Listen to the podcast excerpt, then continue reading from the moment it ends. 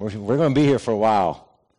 So uh, we're in Acts chapter 9, verses 1 through 31. And uh, we had already read all those verses publicly over the last couple times that I've preached. So I had something else written by Paul read this morning, which relates, but we are in Acts chapter 9. Um, and while you're getting there in your Bibles, I want to begin this morning by asking you an important question Perhaps it's one that you have asked yourselves before. Uh, I know that through the years, I've talked with many young people in particular who are trying to find out the answer to this question. And the question is the one that you see there on the screen What is my calling? Now, if you've never asked yourself that question before, I think you should. I do think it's a very important question and one that we should all ask ourselves. What is my calling in life? Think about it for a second. If I were to ask you to come up here to the stage and hand you the microphone, how would you answer that question here before your church family this morning? What is my calling? Well, I bring that question up this morning here in the study of Acts chapter 9 because we see in this section, in verses 1 through 31, both a conversion and a calling.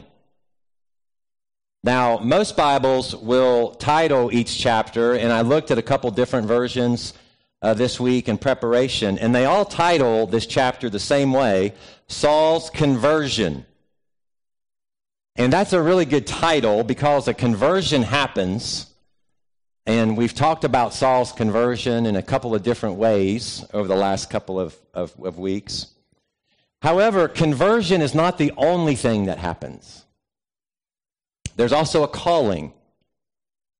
You see, with Saul's conversion comes a calling. It's kind of a package deal. And so I want us to use the calling of Saul as an opportunity for us to talk about our calling. What is my calling?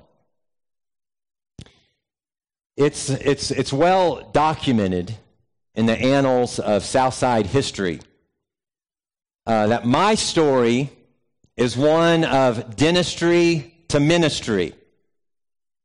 It's a story of the tooth to the truth.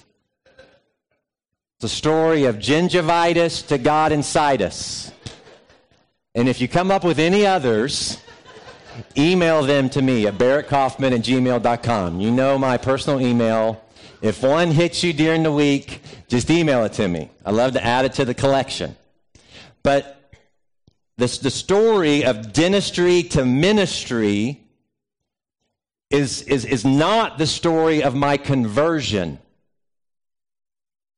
It's the story of my calling. Does that make sense? It's not my conversion. I was not converted from dentistry to ministry. I was converted from death to life.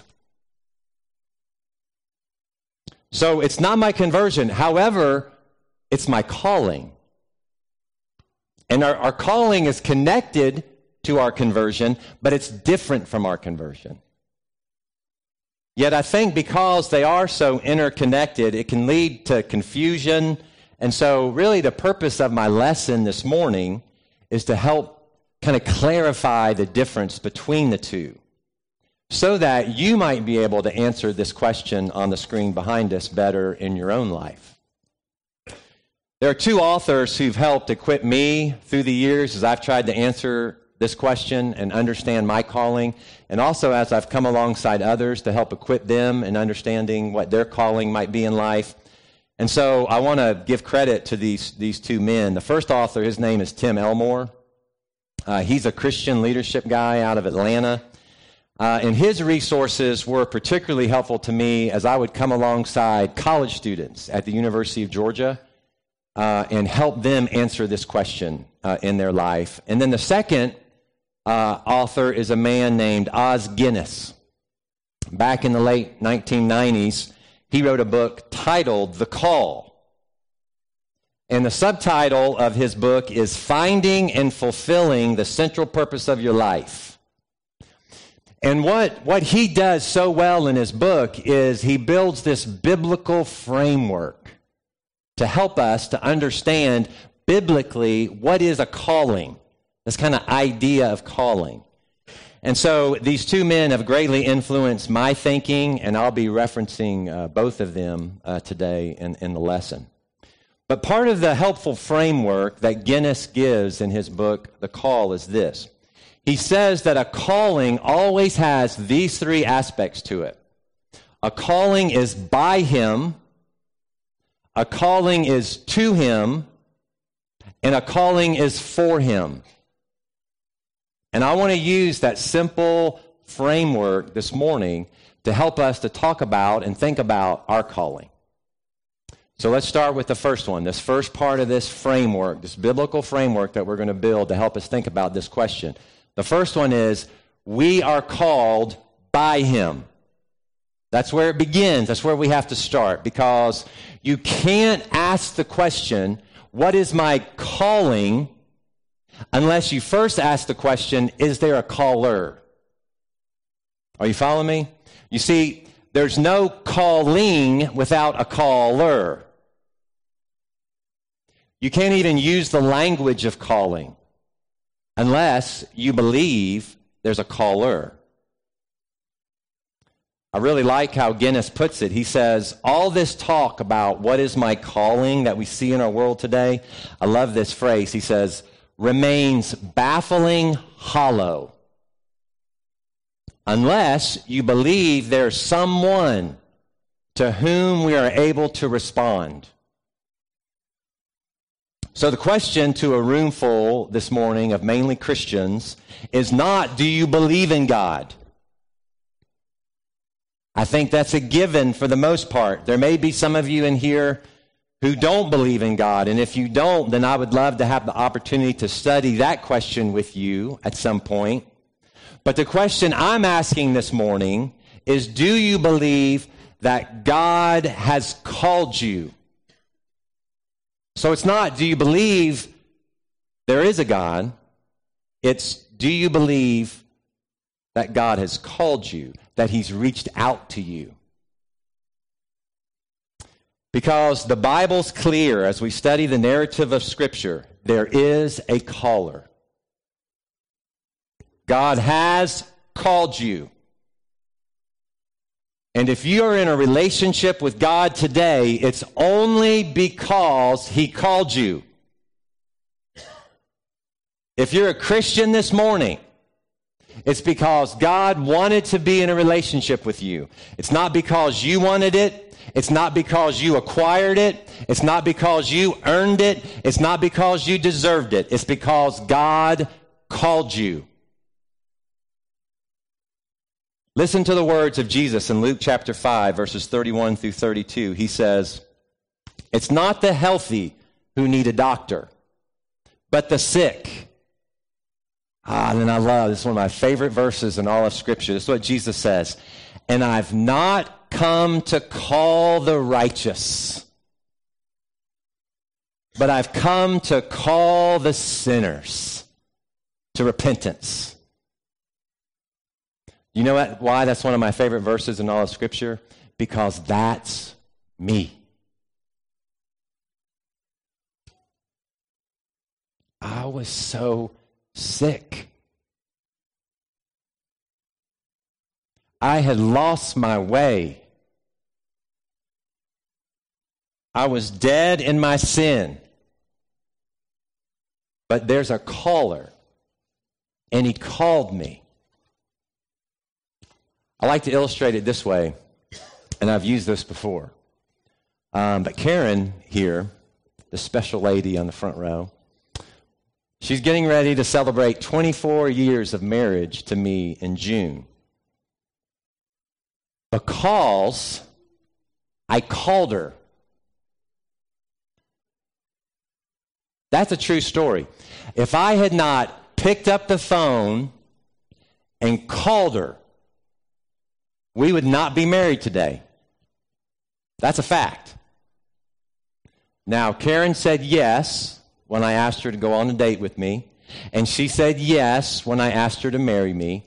And she continues to say yes to me every day since.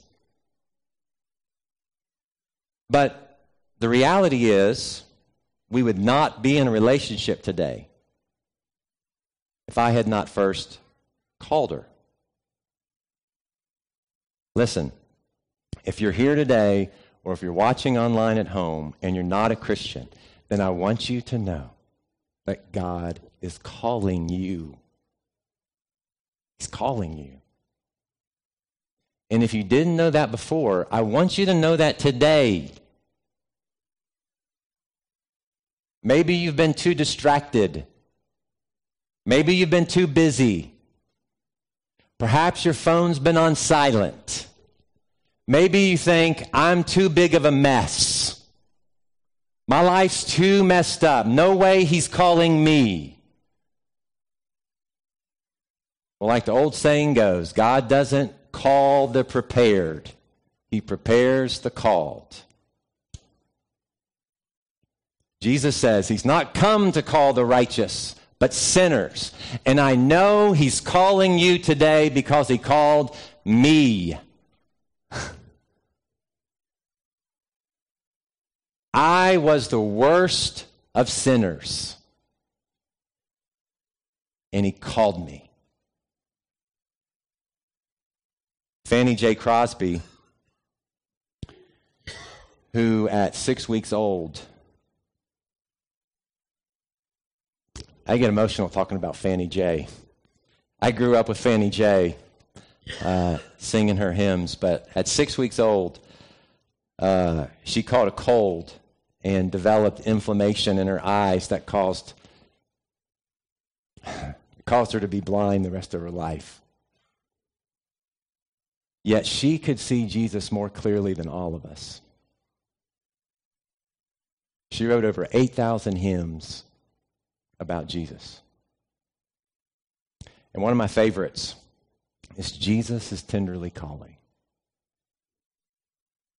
Jesus is calling the weary to rest. Calling today. Calling today. Bring him your burden, and you shall be blessed. He will not turn you away. Hmm. We are called by him. So if we're going to talk about calling, then that's where we have to begin. That's where the framework starts. We're called by him. There's a caller. The second part of this framework that we're building this morning is that we're called to him. So we're called by him and we're called to him. You know, I think part of the confusion that we have trying to understand our calling is that in the New Testament, our conversion can also be understood as a calling. Let me explain. Look at Saul's conversion here in Acts chapter 9. We read in verse 3 that a light flashed from heaven around him.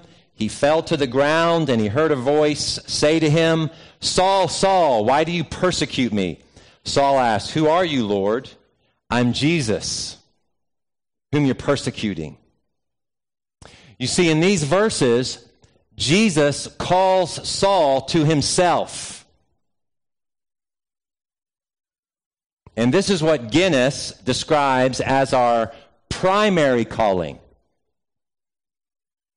He says, first and foremost, we're called to someone. We're called to the caller, to God. We're not, to, not, we're not called to something whether that be motherhood or politics or preaching. We're not called to somewhere, whether that be the inner city or some foreign country. Our primary calling is that we're called to someone. We're called to Him. So, this primary calling is what we would call our conversion. Conversion happens when we're called out of sin and called to Him. When we're called out of death and into life. That's conversion, and that's our primary calling. We're called into a relationship with the Father through his one and only Son, Jesus Christ. And those who have been called out in this way become part of the church, the ecclesia, the Greek word translated as church, which literally means the called out ones. We've been, we've been called out of sin and called to Him. We've been called out of death and called into life. And we become part of this group called the called out ones, the church. It's our primary calling. We all, all of us who are Christians have that calling in common. We've been called by Him to Him. We've been called to someone. We're called to Him. And so that's the, the second part of this framework. So there's a, the first part again is we're called by Him. There's a caller. The second part we're called to Him. This caller calls us to Himself. It's our primary calling. And then third, this third part of the framework is that we're called for Him. We're called for Him. Now, this is what Guinness describes as our secondary calling. The one who calls us to himself also calls us to other things, to various tasks, to certain people, to particular places. And these secondary callings, what he calls us to do for him, are as different and as unique as there are people. In Acts chapter 9, we learn of Saul's secondary calling through Ananias, who, who the Lord tells in verses 15 through 16 This man Saul is my chosen instrument to carry my name before the Gentiles, before their kings, before the people of Israel. I will show him how much he must suffer for my name. So in verses 4 through 6, Saul is called to him. That's his primary calling. And then here in verses 15 and 16, Saul's called for him. It's his secondary calling. Now, when you ask this question on the screen, what is my calling? Whether you've realized it or not, you're asking about your secondary calling. Does that make sense? And the reason you have a secondary calling to ask about is because you have a primary calling. What is the one who has called me to him? What's the one who's called me to himself, calling me to do for him? Where is the one who has called me to himself, calling me to go for him? It's our secondary calling. You know, my experience of dentistry to ministry, it's my secondary calling. It's unique to me. I had, I had been studying, preparing to be a dentist, and God called me into full time ministry on a state campus. And I've been at Virginia Tech, and I've been at the University of Georgia, and now I've been at the University of Kentucky for almost 17 years. It's my secondary calling. You see, Saul and I share a primary calling. We were both called to the caller. But we have different secondary callings. Saul's secondary calling is unique to him. He was called by God to go to the Gentiles and to go to the kings of the Gentiles and to suffer many things in the name of Jesus. And we will see him fulfill this secondary calling in the book of Acts. So, a better question, a more specific question for us to ask than the one on the screen is what is my secondary calling? And here's why I think that's an important clarification to make. It's important because you don't have to question your primary calling. When you ask the question, What is my calling? you're not questioning your relationship with God. You have been called by God to God. You were called to someone. You're part of His church. You're one of the called out ones from death to life, from sin to Him. You don't have to sit around and ask that question about your relationship with Him. Your primary calling is the same as mine, it's the same as Saul's. You're called by God to God. But what's your secondary calling? What have you been called to do for Him? Where have you been called to go for Him? I know this, it's probably not dentistry to ministry. You know, our secondary callings can be a little tricky because um, they're often not as clear. Hence the reason why people ask this question all the time. Whereas we don't ever have to question our primary calling, I do think it's a common experience for most of us to question our secondary calling. Whether we question it or others question it, there seems to always be questions about it. Even for Saul, if we look here in verses 1 through 31, even for Saul here, after receiving his secondary calling, we learn, picking up in verse 19, 20, 21, he spends several days there with the disciples in Damascus, preaching in the synagogues. And what are we told about those who hear him? They had lots of questions. They had lots of questions about his secondary calling. Wait a minute. Isn't, isn't he the man who raised havoc in Jerusalem among those who call on his name? Hold on. Hasn't he come here to take them as prisoners to the chief priests? There's questions about his secondary calling. You know, um,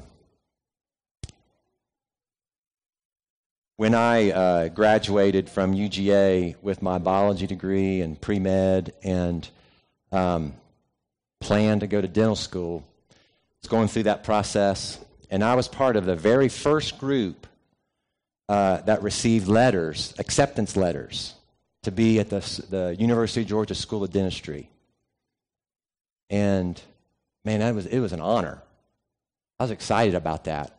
Everything I'd worked for, had come to fruition. And my parents, just like all you parents of your kids, they were so proud, so happy for me and excited. So when I pivoted and went into full time ministry, my dad had some questions. And so he asked if he could come to Athens and spend a day with me. Uh, and if you don't know, my dad was a full time minister who preached in, in churches for 50 plus years. But he came and we met with several people that day and we prayed with several different people that day. And then just the two of us went out to eat together. We went to Chick fil A. And he asked me all of his questions. It's very natural to have questions about our secondary callings.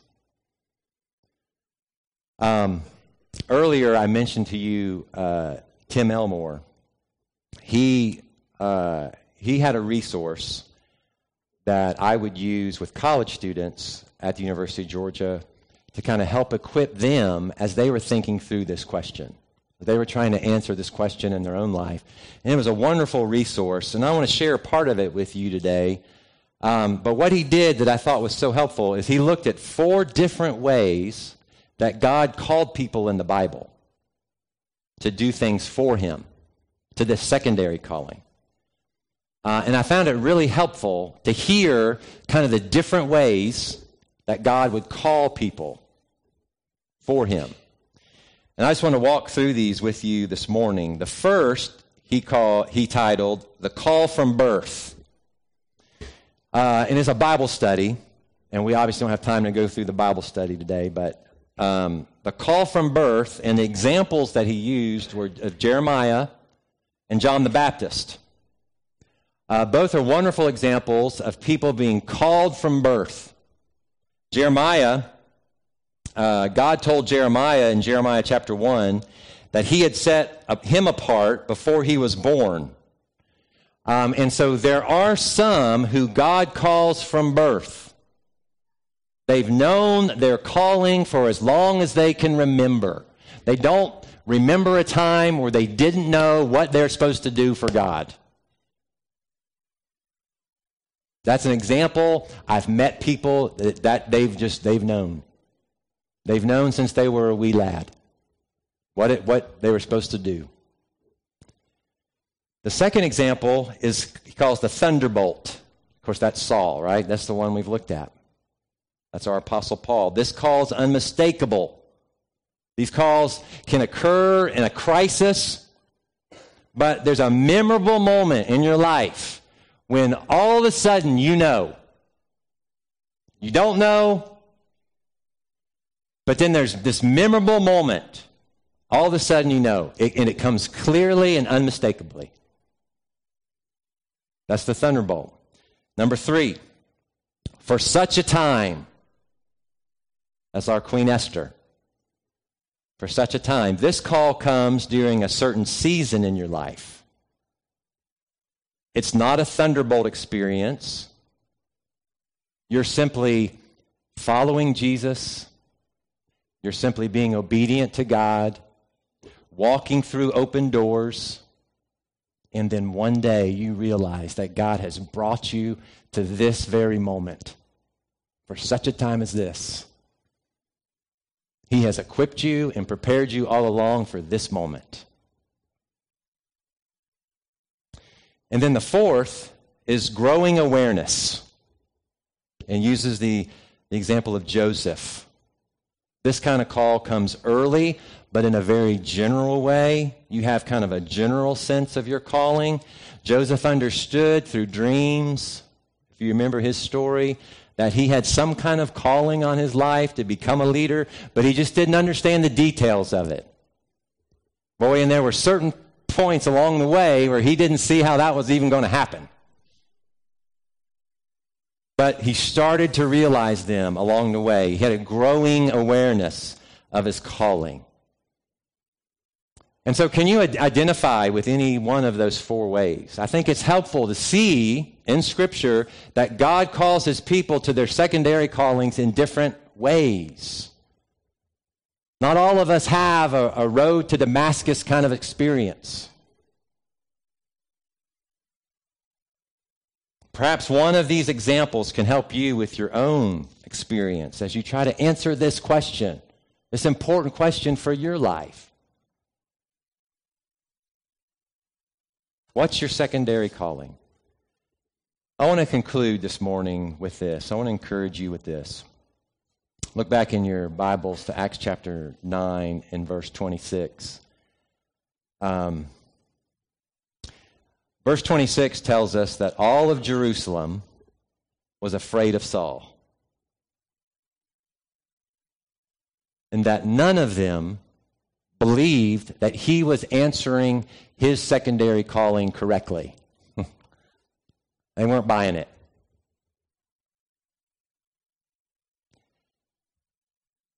And then there's this great this great phrase.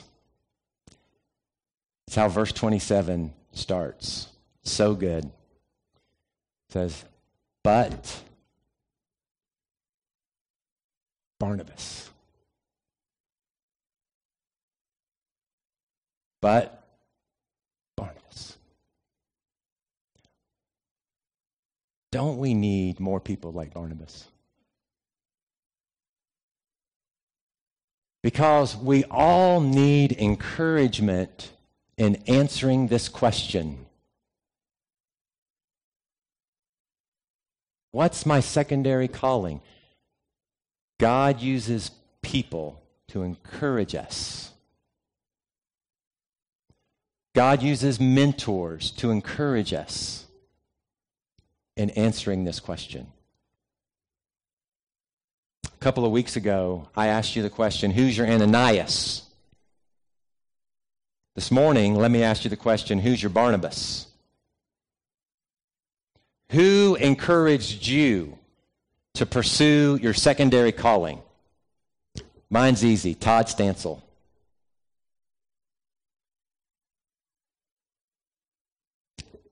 And there's not a close second. I would not be in full time ministry today without the encouragement of Todd Stansel.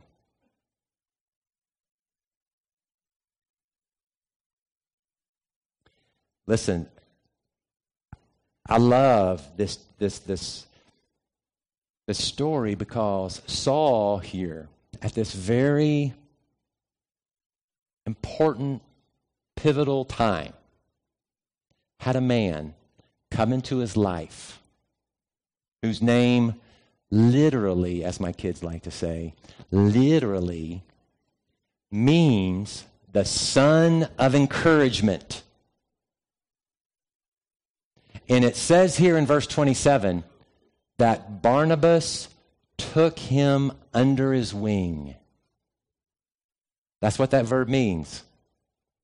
Isn't that beautiful? Barnabas took Saul under his wing and brought him to the apostles. And through Barnabas, Saul was encouraged to fulfill his calling. Listen, church, let's be sons and daughters of encouragement. Let's be others Todd Stansels, others Barnabases. Let's look for ways to encourage others who are trying to answer this question in their lives.